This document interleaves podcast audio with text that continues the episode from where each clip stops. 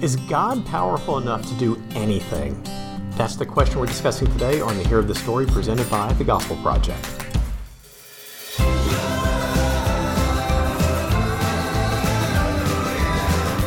Thanks for joining us for today's episode of the Hero of the Story, a podcast to help you explore the big story and big truths of Scripture. I'm Brian Dembowczyk, and with me is Aaron Armstrong. Aaron, God can do anything. He's all powerful. Yes. He can. Ish. Yes, we'll have to have an important caveat. And before you consider us heretics off the bat, hear us out. We'll get to that in a minute. I mean, I'm sure we're wrong about something. Oh, we're wrong about many things, but this, yes, but on this, yes, on this, we're mostly okay. we we are. That's a fine way to phrase it. Mostly okay-ish. All right, Yeah.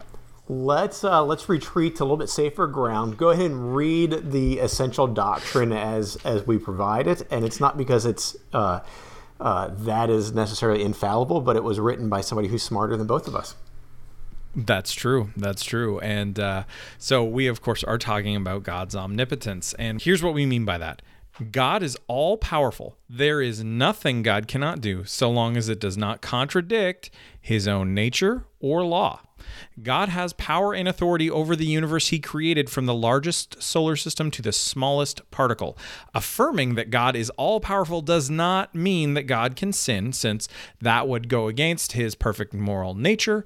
Um, and as Christians, we rest in the belief that God, that the God who has all powerful, has all power, is and as Christians, we rest in the belief that the God who has all power is good, and we gain great comfort by knowing that an all powerful God is working for our good and joy. All right. So, I mean, if we could just boil it down, this is an easy one. We, we would be able to say that God is all powerful, but as long as you understand those caveats, and, and again, mm-hmm. we'll, we'll get to them in a minute. Um, and, and I trust anybody who who heard us in the introduction and cringed when we say nearly anything. Hopefully now you're like, okay, yeah, that makes total sense. Maybe I've never Yeah. thought of that, but it's it's an important caveat. But I don't think it would. You know, as long as that's understood the context, you don't have to keep saying that over and over and over again. That's true. That's true. I mean, it's it's the un, it's the unspoken. Exactly. But uh, so let's get before we come back to that and, and flesh out a little bit more let's look at a, a few places where we see this in scripture and there are a number of places of course so let's just kind of point out a, a handful Right. So rather than starting at Genesis 1 1 and working our way through to the end of Revelation, uh, we're going to just take a quick peek at three passages. Uh, Hebrews 1 3, which says, The Son is the radiance of God's glory and the exact expression of his nature, sustaining all things by his powerful word. And so that and then continues on about making purification for sin um, and sitting down at the right hand of the majesty on high. Uh, so that one is really important, saying that Jesus is the one who sustains all things. Big deal. That's that's kind of that's kind of a good indicator that he has a lot of power, right? Yeah. Like all power. Um, ni- Matthew nineteen twenty six says this. Jesus looked at them and said, With man, this is impossible. And he's talking about salvation. But with God, all things are possible. Romans 1:20 as well says, uh, "For his invisible attributes, that is, his eternal power and divine nature, have been clearly seen since the creation of the world, being understood through what he has made. As a result, people are without excuse." Excuse for what? For excuse for not acknowledging his existence.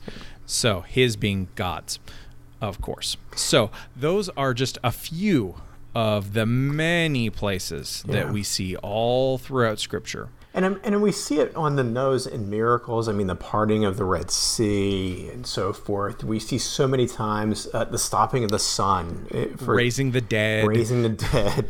Um, we see it over and over again in, in, in, in mighty ways like that in Scripture. But that Romans passage is, is so helpful because we see it, the fingerprints of his power all around us. I mean, Um, I've never been to Niagara Falls, but I've been to some decent waterfall size, and it's this the power of the rushing water, the the sound. I mean, you can feel it. I can only imagine what Niagara Falls and other Victoria Falls in Africa. I can only imagine what it would be like to be there. They're real nice. Yeah, um, the the U.S. side or the Canadian side or or both. Um, so you, Canadian the side. Canadian side is better, huh? So Yeah. there, I mean, you, you have a glimpse to. So you think about power, and and you think about what we experience, and, and it helps us to understand a little bit more. And that's Paul's point in Romans. Um, you know, what fool cannot hear rolling thunder and see lightning and so forth? Uh, can can experience an earthquake, and, and the list goes on and on and and not understand the all powerful God underneath that, the Creator God. So, really, really um, helpful to to remember that those fingerprints around us. So let's let's talk about a couple cautions. Uh, we started one, so let's talk about that a little bit more. Um, this, of course, we have to remember that that God can do anything, but with this caveat. So so flesh that a little bit more, Aaron. Sure. Well, this whole idea of God can do anything according to his to his nature and and character. So basically, he will do he will do anything provided that it does not uh, contradict himself. And so, um, probably the most famous example of this is, um, you know, the the age old question for all who want to get out of hearing the gospel is, can if if God is is all powerful, can He make a rock that uh, is so big that even He can't lift it? Well, and of course, the answer is no. And here's why. Because in order for God to make a rock so big that he could not lift it, he would have to make a rock that would nullify his godness Yeah. or negate his godness. God can't stop being God, so therefore God cannot make a rock so big that he can't that he can't lift it any more than he can make um, you know than he can make a, a season of The Bachelor good. I pick on The Bachelor a lot, don't I? Well, it kind of deserves it. No, That's true. And, and that's you know, so that that that big rock is a question that's often thrown, and it has caused some people to scratch their head. But when you when you flesh it out to its fullness, you realize it's it's an absurd question. And I think it's easier also to understand why that God cannot sin. But we also have to, to think more broadly. You know, when we think about his his nature, that that means God cannot stop loving. Um, he cannot not know something. And you, it just goes all those attributes.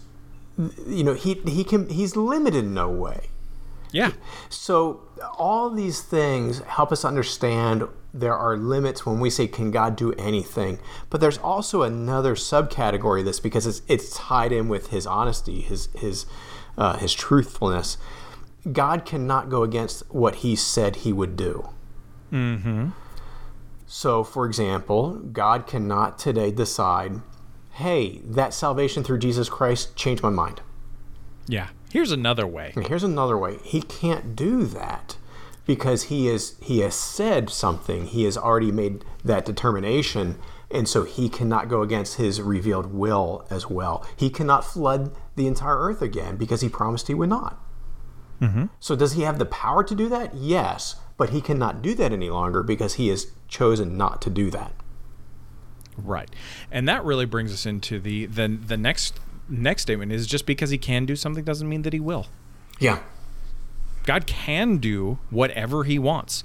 But again, to your point, he's only going to do things according to his purposes. Yeah, and, And so what he wants is for our good. Yeah, so I I mean that really when you get to I mean the rubber meets the road when when you talk about somebody who has an illness for example, is he power enough to, to heal that person by all means? Will he? Must he? No. We've we've talked about this on, on other episodes. Uh, while it may be hard for us to understand why he would not, we have to trust that he has a good reason not to do that. Um, but is he able to? Yes. Will he because he's able to? No, not necessarily. Maybe. Yeah, maybe he might, but he's not Right. bound to. So Right. yeah, it's an, and that all again comes back to what is best. Yes. Right? Like what is best and it's and and this again, this is where things get really tricky and they get really uncomfortable because no one likes to say these things, but it's what is best according to his purposes.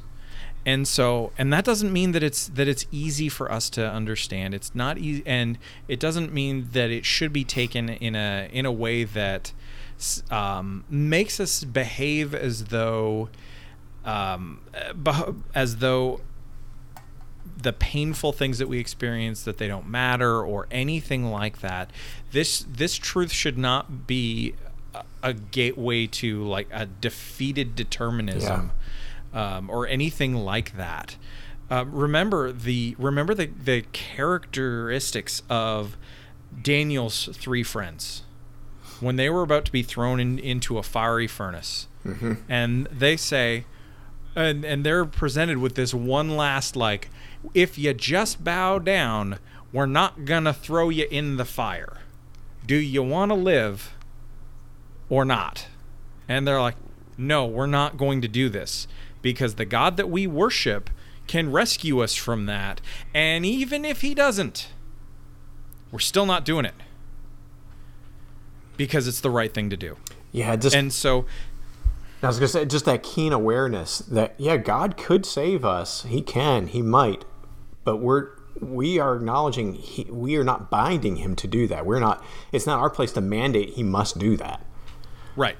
And and that's that tension. I mean, you and you see that again. You see that in Jesus' own prayers in the garden mm-hmm. when he says when he says, "Father, if there is any other way, can this cup pass from me?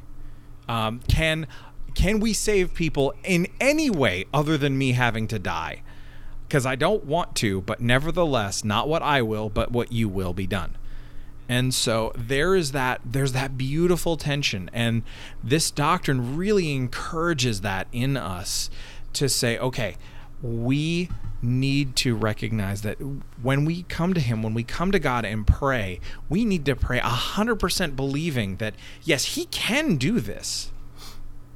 But we also need to come to him present like recognizing that what he has in mind may be in a strange way that we will never even get to see in this life better than what we're asking for. Yeah, and Aaron, what you just said is really important because we don't want to oversell to somebody else who is going through that suffering. And when we're trying to remind them of this truth, a lot of times what we'll do with the best of intentions to try to smooth it over or soothe it is like, you know, you'll see one day. Um, yeah. You'll understand. But God, you might not but you might not. Um, yeah. On this, like I have, yeah, like I have, I have some good friends who, um, a couple of years ago, their their son died, and he was and he was just shy of four. They don't know why God like they prayed and prayed and prayed and our church prayed and prayed and prayed none of us know why this was best but we're trusting that yeah. it was best. When when we're walking with somebody, I, I think we we always need to be able to say, I don't know. Mm-hmm. Um, I'm struggling to make sense of this myself as well. Uh, we just need to weep with those who are weeping, mourn with those who are mourning, point them to the hope of the gospel, point them that God is sovereign, He is good, remind them of these truths, but not as in a way that, that it comes across as platitudes. In other words, God is sovereign, God is good, so therefore stop weeping. Stop why you why are you mourning? Why you know no no no no. That's not Jesus at Lazarus' tomb wept. Mm-hmm. Knowing what he was about to do because he saw the pain that sin had wrought on people he cared about. He recognized this is not supposed to be this way. And it moved him to tears. So we have got, let's not um, become stoics in that we expect people just with a stiff upper lip to trust in God no matter what. He's all powerful uh, and He's good. And even if, if life stinks, I'm going to have that stiff upper lip. No, no, no. Weep and mourn, but we do so with, with trust in Him. So yeah. it, it kind of takes us to we, we've already started talking about our last big topic and, and what difference should this make. Um, but let me kind of take a detour from this for a minute we can come back to it perhaps, but um, I think one of the bigger ideas here is that when it comes to God being all powerful, it helps us to embrace all of his miracles. Now, I, I emphasized all. I don't know if you could hear it, but if not, I'm saying it now. All really matters all. here. All means all of them. There are some who would accept some of his miracles but reject others. Some would reject all of his miracles. But some would say, no, I'm okay with these miracles, but not this. Uh, for example, Jonah, for some reason, uh, living in the belly of a fish for three days is one that some people have a hard time accepting. Uh, others would say, I mentioned the Red Sea cross or parting earlier. Some would try to explain that away with naturalistic terms, although they would still recognize that God can perform miracles. I think the, the, the issue here is this if we believe that God is powerful enough, all powerful, to create everything by the spoken word, if we believe that God is all powerful to raise Jesus from the dead, uh, choose your miracle that you are willing to embrace. Why is he not big enough? Why is he not powerful enough to preserve Jonah in the belly of a fish for three days? Why is he not powerful enough to part the waters of the Red Sea? So I, I think when this doctrine is a reminder to us that just as God is not limited in his power, we should not be limited in embracing and trusting in his truth revealed to us in Scripture. And so, therefore, I gladly stand by all of Scripture. I gladly believe that the sun stood still. I gladly believe that God parted the Red Seas. I gladly believe that He uh, preserved Jonah. I gladly believe that Jesus died literally, did not just swoon, and He raised from the dead on the third day. Mary was a virgin. The list goes on and on. These are all miracles, but God being all powerful gives me grounds to trust in them completely. Yeah. Yeah, and that really leads to that last thing which which really is that this attribute of God is really meant to be a source of comfort for us that because we can trust him because we can believe these things we and because God is infinite in his power ultimately it means that we have nothing to fear. Whether it's a um, whether it's a pandemic that no one quite understands how to cure um, or how to solve or whether it's the or whether it's the the, the so-called quote unquote smaller things in life like am i gonna have enough money at the end of yeah. the month? Um, kind of things. We we can trust that god is going to do the right things and and be and do what is best for his people whatever that looks like. Yep and so whether that means that we keep recording podcasts via zoom for the next you know however many months or years or we or we find that okay suddenly we're looking for new jobs um, you know all of these things that no one knows for sure what is going to happen we can trust that he is good. Yep. And he's powerful enough to do anything within his character, nature, and revealed mm-hmm. will. Right, which means everything he does is going to be for our good and, his, and glory. his glory. Yep. Good place to wrap up. So I want to thank you for listening to today's episode of the podcast. If you have enjoyed this episode, please do leave a sincere five star rating and review on Apple Podcast or whatever platform you use to listen to the show. And for more resources to help you focus your ministry on the gospel, please visit gospelproject.com.